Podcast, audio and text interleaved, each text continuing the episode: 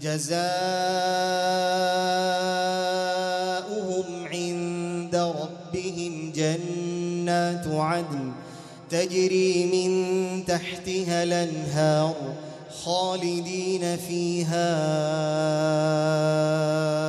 أبدا. رضي الله عنهم ورضوا عنه.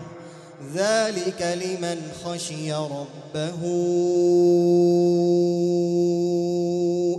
زلزلت الأرض زلزالها وأخرجت الأرض أثقالها وقال الإنسان ما لها يومئذ تحدث أخبارها بأن ربك أوحى لها يومئذ يصدر الناس أشتاتا ليروا أعمالهم فمن يعمل مثقال ذرة خيرا يره ومن يعمل مثقال ذرة شرا يره